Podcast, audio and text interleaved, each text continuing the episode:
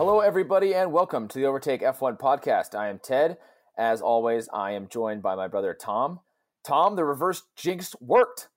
Not expecting anything from Russia, and we got a fantastic race loaded with botched strategy calls, timely wrecks, and more Ferrari drama. Mwah. Oh, yeah, and we're back to Mercedes 1 2s. Hamilton, Bottas, and Leclerc was your podium. Hamilton with the fastest lap.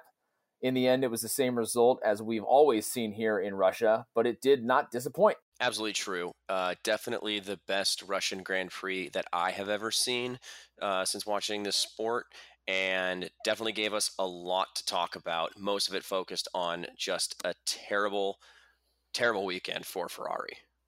Yeah, this recap show is going to be heavy on the Ferrari.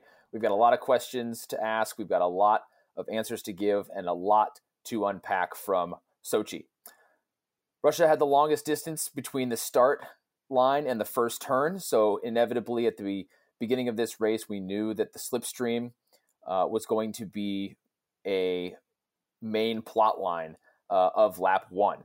Uh, Leclerc was on pole, put in a stellar qualifying, and deserved to be on pole, but um, Leclerc had to decide on that first lap on the start whether to give his teammate the slipstream or to cut off Hamilton and potentially give him the slipstream. Leclerc ended up getting in front of Vettel. Vettel got that slipstream, punched through the air, got out in front of Leclerc, and before you know it, it was uh, Vettel out front with Leclerc in second at the start of the race. And as the race went on, radio calls came out that started to tell this story of Ferrari having engineered a deal between Leclerc and Vettel, where Leclerc knew he was going to give the toe to Vettel. Vettel was going to get by, but then the deal was that Vettel would give the position back. Not a horrible strategy, not a bad way of keeping both of your excellent caliber drivers happy. The problem is that Ferrari tried to make this switch in the first 10 laps of the race with uh, Mercedes of Lewis Hamilton champing at the bit behind them. And that really complicated issues. Vettel was pulling too far ahead. He was lapping too fast, and the gap became uh, too large for Leclerc to close up and get past Vettel. So you had Ferrari on the radio saying, Vettel, yield the place, yield the place. You had Leclerc yelling on the radio, I need to get back in first. I should be back in first. And Vettel just being like, if Leclerc gets closer, I'll make the switch and that radio drama went on for a while until eventually Ferrari just said, screw it, we're not making the switch. And I just have to say, Ted, was any of this necessary for Ferrari? Did they already start out thinking themselves at the beginning of the race? Because this just seems like a recipe for disaster. I think the idea and the thought was good. Like, I think you knowing that one driver was going to have to give the toe, and especially that the fact that Leclerc was forced to give Vettel the toe, right? Like it was either choose to give it to Hamilton or choose to give it to Vettel. So you're obviously going to choose your own team. Vettel's going to get the toe. He's going to get out in first, but the execution of the switchback is horrible. Like you have to you have to collect the data as you go, and you have to be able to make decisions on the fly. And it was clear that once Vettel was three and a half seconds up on his teammate, that like Vettel had the better race pace here in Russia. So at that point, I think you have to abandon the idea, which was already the wrong idea, which is switch them back that early. I think you you have to secure the one two or you have to secure the win, and then like we've seen in the past, uh, the Mercs flip at the end or Ferrari uh, flipping at the end. Like you have to commit to the win before you can get cute. So to that question, they definitely overthought themselves here um, because of everything else that played out. Agreed. I think that unlike Mercedes, they chose a strategy and said, We're doing this. This is what we're doing. And Mercedes will set that, and then they will look at the cards that get dealt to them and say, We have to adapt. We have to change our strategy. And then they will. And so I think Ferrari just was too married to that idea of the deal of keeping their drivers happy of saying like hey we're going to switch we're going to switch and then they were getting yelled at by leclerc leclerc was you know was yelling and on the radio and saying i should get the place i should get the place vettel was being i think the most level-headed out of the the three camps and saying Leclerc has to get closer. And Ferrari just didn't really adapt that strategy until too late. They ended up figuring it out in the pits, where they brought Leclerc in first to go from soft to medium tires. He came out, set a great lap. Then they brought Vettel in. Vettel switched to the same thing, soft to medium tires, and came out behind Leclerc. Boom. It's solved. Everything goes fine, right? We're all happy. Everybody's, you know, everyone ended up with what they wanted until Sebastian Vettel's MGUK dies.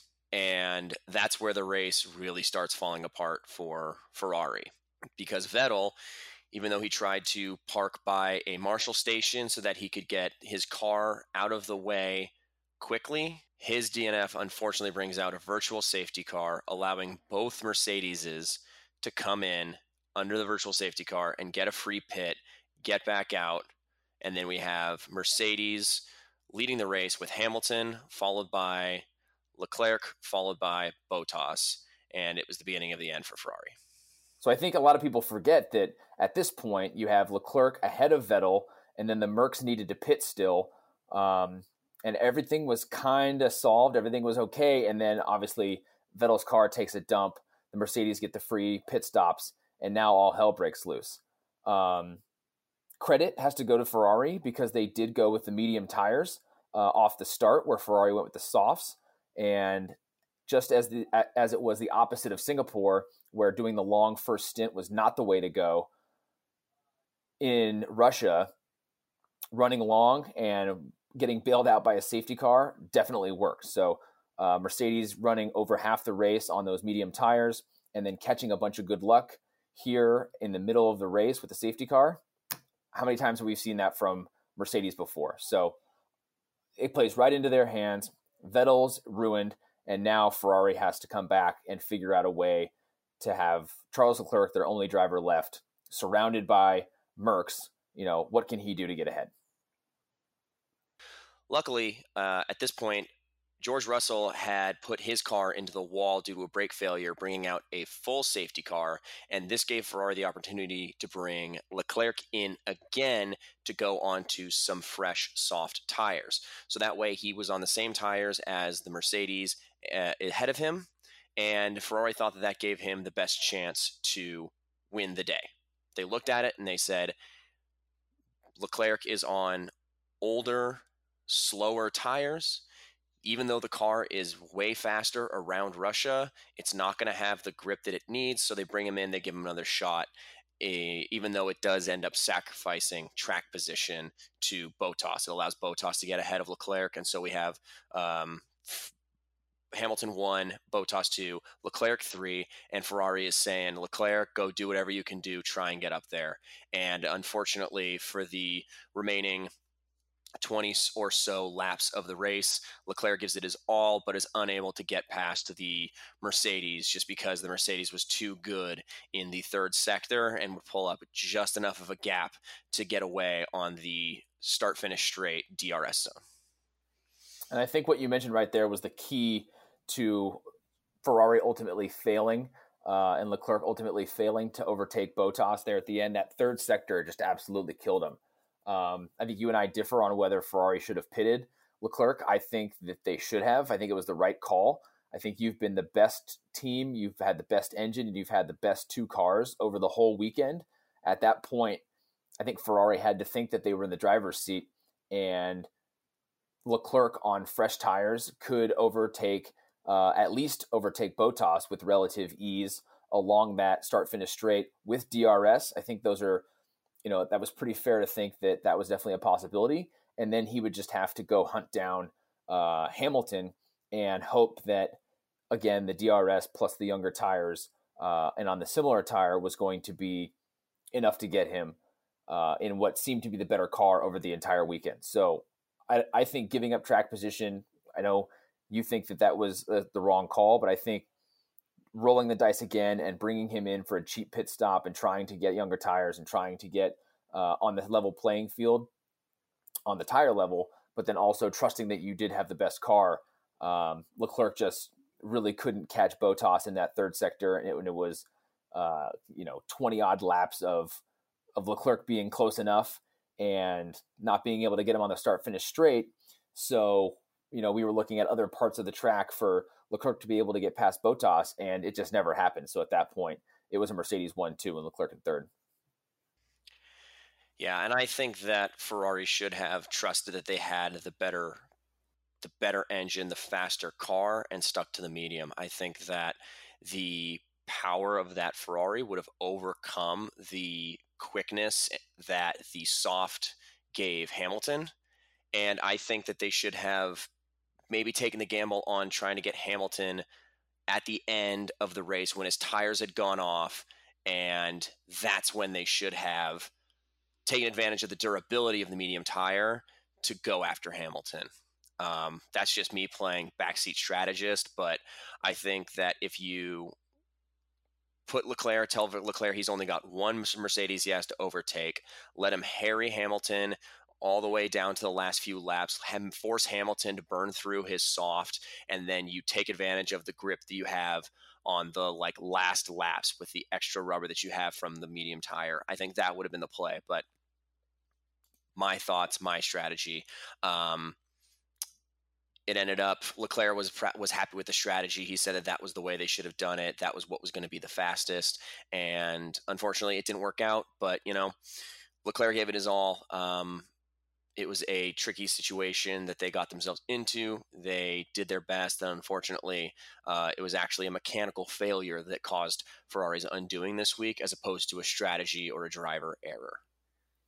So we've got big problems at Ferrari now. I mean, this is this has 2016 Rosberg and Hamilton like written all over it, right? Like these guys obviously aren't competing for the championship, but uh, there is no clear number one. There is no clear favored driver on any race weekend. We've already seen how um, you know Leclerc won't like didn't respect and give Hamilton the toe in Monza after um, Vettel gave Leclerc the toe in Belgium. So you know, if we're going one for one and we're alternating races, like everything is out of whack here. And we've got a serious issue of the rising superstar versus the the aging superstar. I think Vettel still has a lot of good driving left, as we've as we've seen. He was the better driver uh, in Russia on Sunday, but you've got this really sticky situation that Mattia Binotto and Ferrari haven't been able to figure out yet. So what do they do here? Like if you're put yourself in Mattia Binotto's shoes, and like what are you telling both of your drivers as you're going into Suzuka? I think you have to tell them that the results of qualifying are going to dictate a lot of the strategy. And you have to do the alternating, the punching the air, the alternation, because that's kind of the best system you have out there because you can't, you know, or, you know, Leclerc punches the air for Vettel's first run in Q3 and then you know, Vettel punches Leclerc's air for the second lap in Q3. Figure out something like that. But like once you figure out, hey, Leclerc's on pole, Vettel's behind, you say Vettel, you know, unless something changes, unless there's a slight mechanical failure on Leclerc's car or Leclerc is losing pace, like you're playing wingman if he has to, you know, or hey, we're gonna put you guys on alternate strategies and you guys can battle that out on the track. But like, if Ferrari had just let the guys race, they wouldn't ha- have this issue. You know, Vettel would have gotten past uh, Leclerc on the start, and he's just like, that's just racing. Like that's just where it is. Like, um, Leclerc's not going to go over and give Hamilton the toe because he wants to spite Vettel. Like, if he's doing that, then they should just kick him off Ferrari altogether. But I think they just need to let them race because these guys aren't coming together like Ricciardo Verstappen or Ocon Perez. Like they haven't actually clashed at all. They still respect each other on track. They still respect what the you know what the Ferrari means and like the they're still going for the team win. You know, we saw that with Vettel in Spa when he kind of like accepted, hey, I'm going to be trying to do whatever holdup I can for Leclerc to get the win. And so I don't think it's spun out to that level on track yet but definitely behind the scenes, I'd be interested to see what Ferrari's like because it is like the media is behind Leclerc and down on Vettel. The fans are high on Leclerc and maybe kind of like, oh, Vettel's an aging legend and we can't trust, but we can't trust him anymore with the Ferrari to be the leading the charge for Ferrari. And so inside Ferrari, that's going to be taking hold of like, you know, when it comes down to the better team members, the better mechanics, the better parts, the more the first opportunity at upgrade, who gets it? And that's really hard to keep balanced. And it's a new territory for Ferrari. You know, we were talking about how look, they've never had a one, they've always had the one two driver. Now they don't have that. So either they have to rework Vettel's role or they have to accept that, you know, we're going to have two type A drivers. We're going to have two number one drivers, and we're going to have to play it on a week by week basis and a race by race basis. If coming all the way back to Russia, if they had just let him race, Vettel goes in front. He has the faster pace. They eventually, you know, they figured out in the pits. And if Vettel's MGUK doesn't go down, it's Ferrari 1 2, which is exactly what Ferrari wants. So the great thing about Formula One is the soap opera will play out in front of us. We've got uh, races to be seen. Uh, Suzuka is next on the calendar, where Ferrari is notoriously strong. As we mentioned, the Mercedes, uh, another 1 2, a track that they are undefeated at here in Sochi. Uh, it was pretty much a layup once uh, Ferrari biffed all their strategy. Um, Bottas was able to hold off Leclerc, and uh, Hamilton ran out front, and it was just a gift for for the Mercedes familiar sights, the 1 2 again this season. Uh, onto Red Bull, Verstappen qualified fifth, uh, started ninth after penalties, and drove to fourth. Uh, so a typically strong drive uh, from Verstappen, kind of finishing where he should have as Vettel uh, DNF'd in the race. He did great on a track that didn't really suit uh, Red Bull, a little bit of fun overtaking, and then really just cruised. Alex Albon crashed in Q2 and really did a number on his car, took engine penalties and a new floor, uh, so he started from the pit lane. Great drive from the young British Thai driver uh, to get up into fifth. The safety car helped, but he was overtaking into turn four all day. Had a nice little jab there uh, with Gasly and ended up getting past him. So here we are through four races. We mentioned in the preview pod that we wanted to see some more overtaking from Alex Albon, and that is exactly uh, what we got as he sliced and diced his way through the field. Tom, where do you see uh, the Red Bull seats being awarded next year? Do you feel like it's going to stay Verstappen and Albon for 2020? I think it has to. I think that Pierre Gasly has had a lot more races and did a lot less with them than Albon has. Uh, Albon has four top six finishes uh, through his four races at Red Bull, while Gasly only had five top six races in his entire time with Red Bull. So I think you just have to give to Albon. Uh, he has started from the back of the field in both Spa and in Russia, and he tore his way through the field and still got that sixth place or fifth place position. Gasly started from the back in a few races earlier this season and just couldn't make it happen. He couldn't get those overtakes to happen when they needed to. I don't know if it was the pressure. I don't know if it was the fact he was uncomfortable with the car. I don't know if he was just not taking risks because he didn't want to put it in the wall. I don't know, but he's looking a lot better back at Toro Rosso. Albon's looking a lot more confident and aggressive at Red Bull. And so I think if you have Verstappen Albon at Red Bull, Gasly Kvyat at Toro Rosso, you're looking at a pretty solid lineup for your A team and your B team. And I think that you have to be happy if you are Dietrich Mateschitz because you've got four great racers on two good teams. Yeah, I don't think this. I don't think the standings at this point are that relevant, but we'll give them to you just because we have them. Uh, Gasly has 69 and Albon has 52. Uh, and with the races left, I think we fully expect Albon uh, to be able to pass Gasly um, and and finish above him in the in the WDC. So for what it's worth, Gasly at 69 and Albon uh, at 52. So I think you're right. I think Verstappen and Albon is the easy choice. I think if you're swapping deck chairs, um, there's not you know, from what we've seen, there's not a really, really good reason to demote Albon. There's still time left uh, for him to be scrutinized and for him to be um, obviously under the microscope. But I think at, at this point, Albon is winning the head to head versus Gasly and just what we've seen uh, from both drivers on the number one side this season. Given all of that, I bet that Red Bull would be very happy to have Carlos Sainz back in the fold as he has just been tearing it up at McLaren and is back in the points after uh, a rough start to the second half of the season. Uh, he was able to uh, get Bottas on the start using that slipstream. Uh, he was actually fighting with Hamilton for like a hot minute in the beginning of the race, uh, but then, you know, ended up losing the position to the front runners, and then he kind of cruised to sixth overall for the race, which is a great finish for McLaren.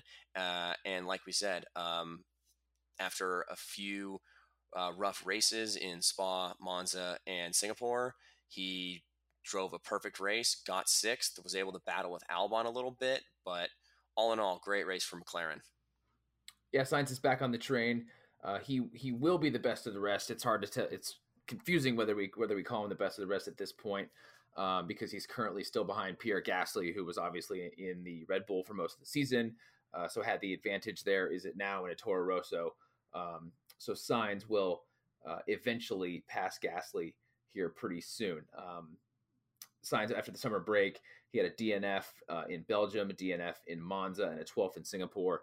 Uh, so good to see him him get back, and it was really fun to see those McLarens battling up there in the front row off the start uh, with that helicopter shot. I think on the replays when we were looking at kind of what was happening at the front with the slipstream, but the the and the and the uh, Mercedes after the second or third time that we saw the uh, the helicopter shot, it was like, whoa, there's the two papaya cars, you know, slingshotting their way up and being uh, pretty competitive up there at the front uh, for a little bit. Norris drove a good race as well and did a good job battling with Albon. Uh, ended eighth after Kevin Magnussen took a penalty, so a double points finish for McLaren.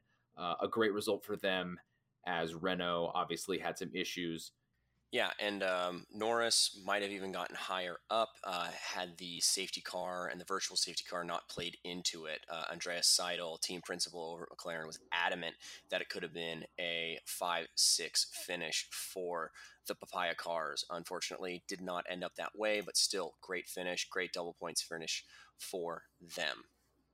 Great finish as well for uh, Racing Points Sergio Perez. Uh, he is in the points again after a disappointing Singapore. Uh, he qualified 12th and got up to 7th uh, overall uh, by the end of the race. Uh, he just really did not put a foot wrong. Uh, even though they did pit before the safety car and the virtual safety car, he was still able to um, drive a great race. He did a great job overtaking Magnussen. He did a great job defending uh, Albon for as long as he could.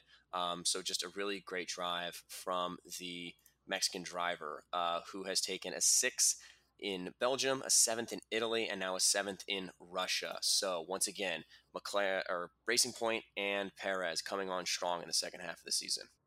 On to Haas, who finally showed a sliver of life after uh, a dumpster fire of a season. Kevin Magnussen, he really drove great. It was awesome to see him in a competitive car again. Started 14th, uh, had a great opening lap and really looked like the Kevin Magnussen of old, battling, not letting people pass, like being a pain in the ass on the track.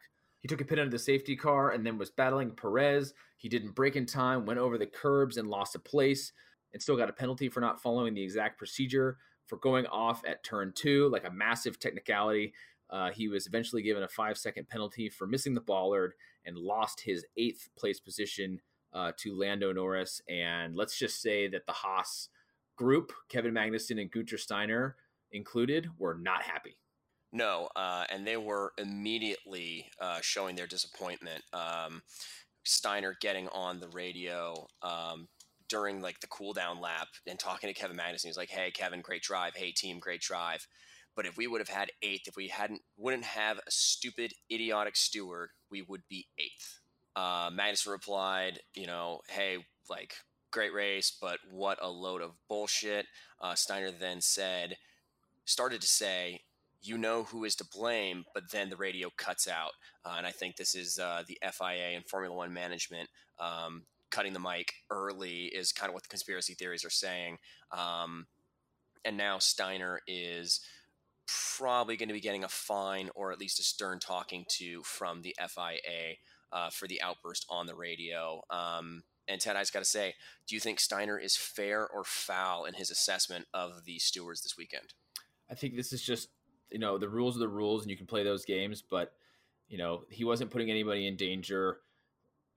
It's it's a, it's a technicality where he's he's off the track. He's already lost the place, so he's already been punished for going off the track, um, going over the curbs. And I think at this point, you just you've got to let those things you got to let those things go. And I think I, I, say that to a certain extent because this team has been beat down so much uh, over the course of the season that giving them a penalty at this point is just insult to injury. And in all seriousness, I think if this had happened at the top of the race with the leaders, we may see a different story. So I think there's some wishy washy stuff going on uh, there.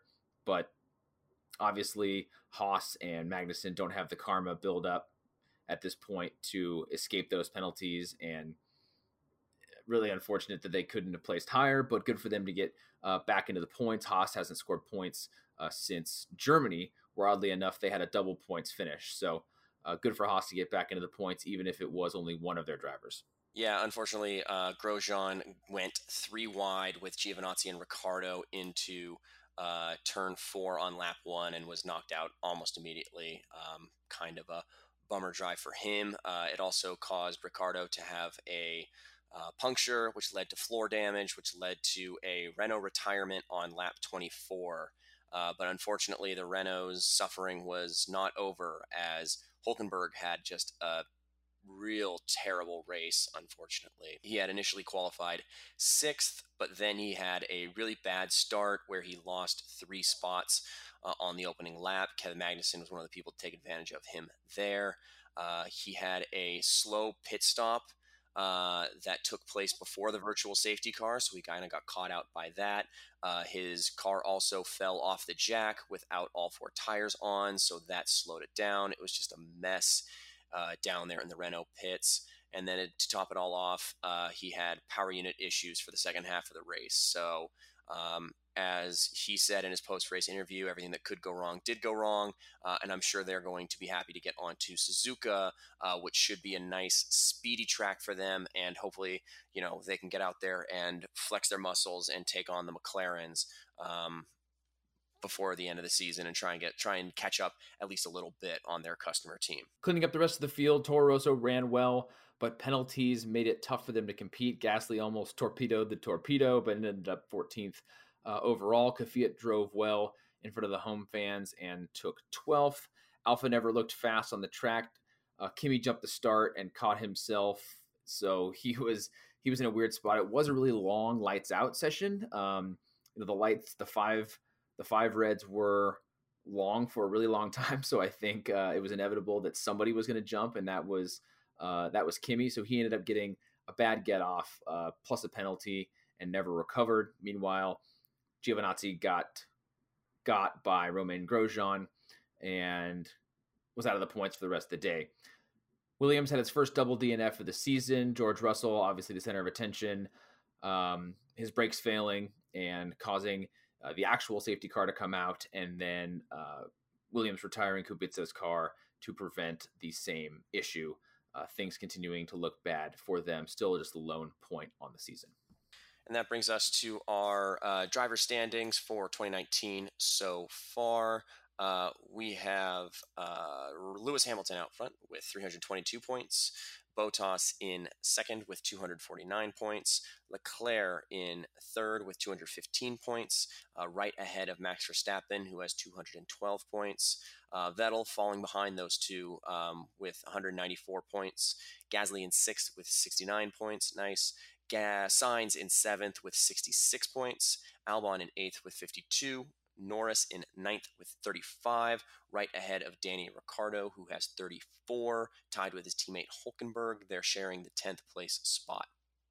Kvyat and Perez also tied uh, with 33 points. They're in 12th and 13th.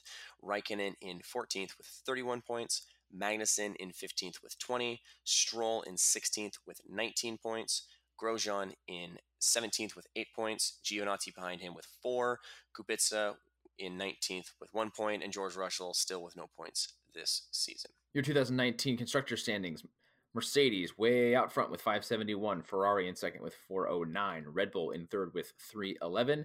McLaren is the best of the rest with 101. Renault in fifth with 68. That's a pretty big gap um, for Renault to overcome as the number of races this season is dwindling fast. Toro Rosso in sixth with 55. Racing Point in seventh with 52. Alfa Romeo in eighth with 35. Haas in ninth with 28 and Williams in 10th with one. And for our pick'em, unlike Ferrari, the wheels did not fall off the Tom train. I am coming even closer. We have tied it up 8 8. Uh, I had Hamilton, who got me 25 points, with Sainz giving me 8 as well. Ted, meanwhile, had Bottas getting him 18 and Norris giving him 1. So uh, I take home the Baltika beer this week we have five races left, so uh, strap on your boots. We have a close one that we're going to end with. Uh, thank you to Mother's Polish for your commercial free racing. It Allowed us to not miss any second of the radio play between the Ferraris this week. Check us out on Twitter at Overtake F1 Pod. Uh, like us, rate us, subscribe to us. That will definitely help us in the Grand Apple uh, algorithm, and we do appreciate your feedback. Let us know what we could do better. Uh, and we are on to Japan in two weeks, one of the best tracks out there, uh, and one of the best chances for Ferrari uh, late this season to make another shot at a win. We will speak to you soon from Japan.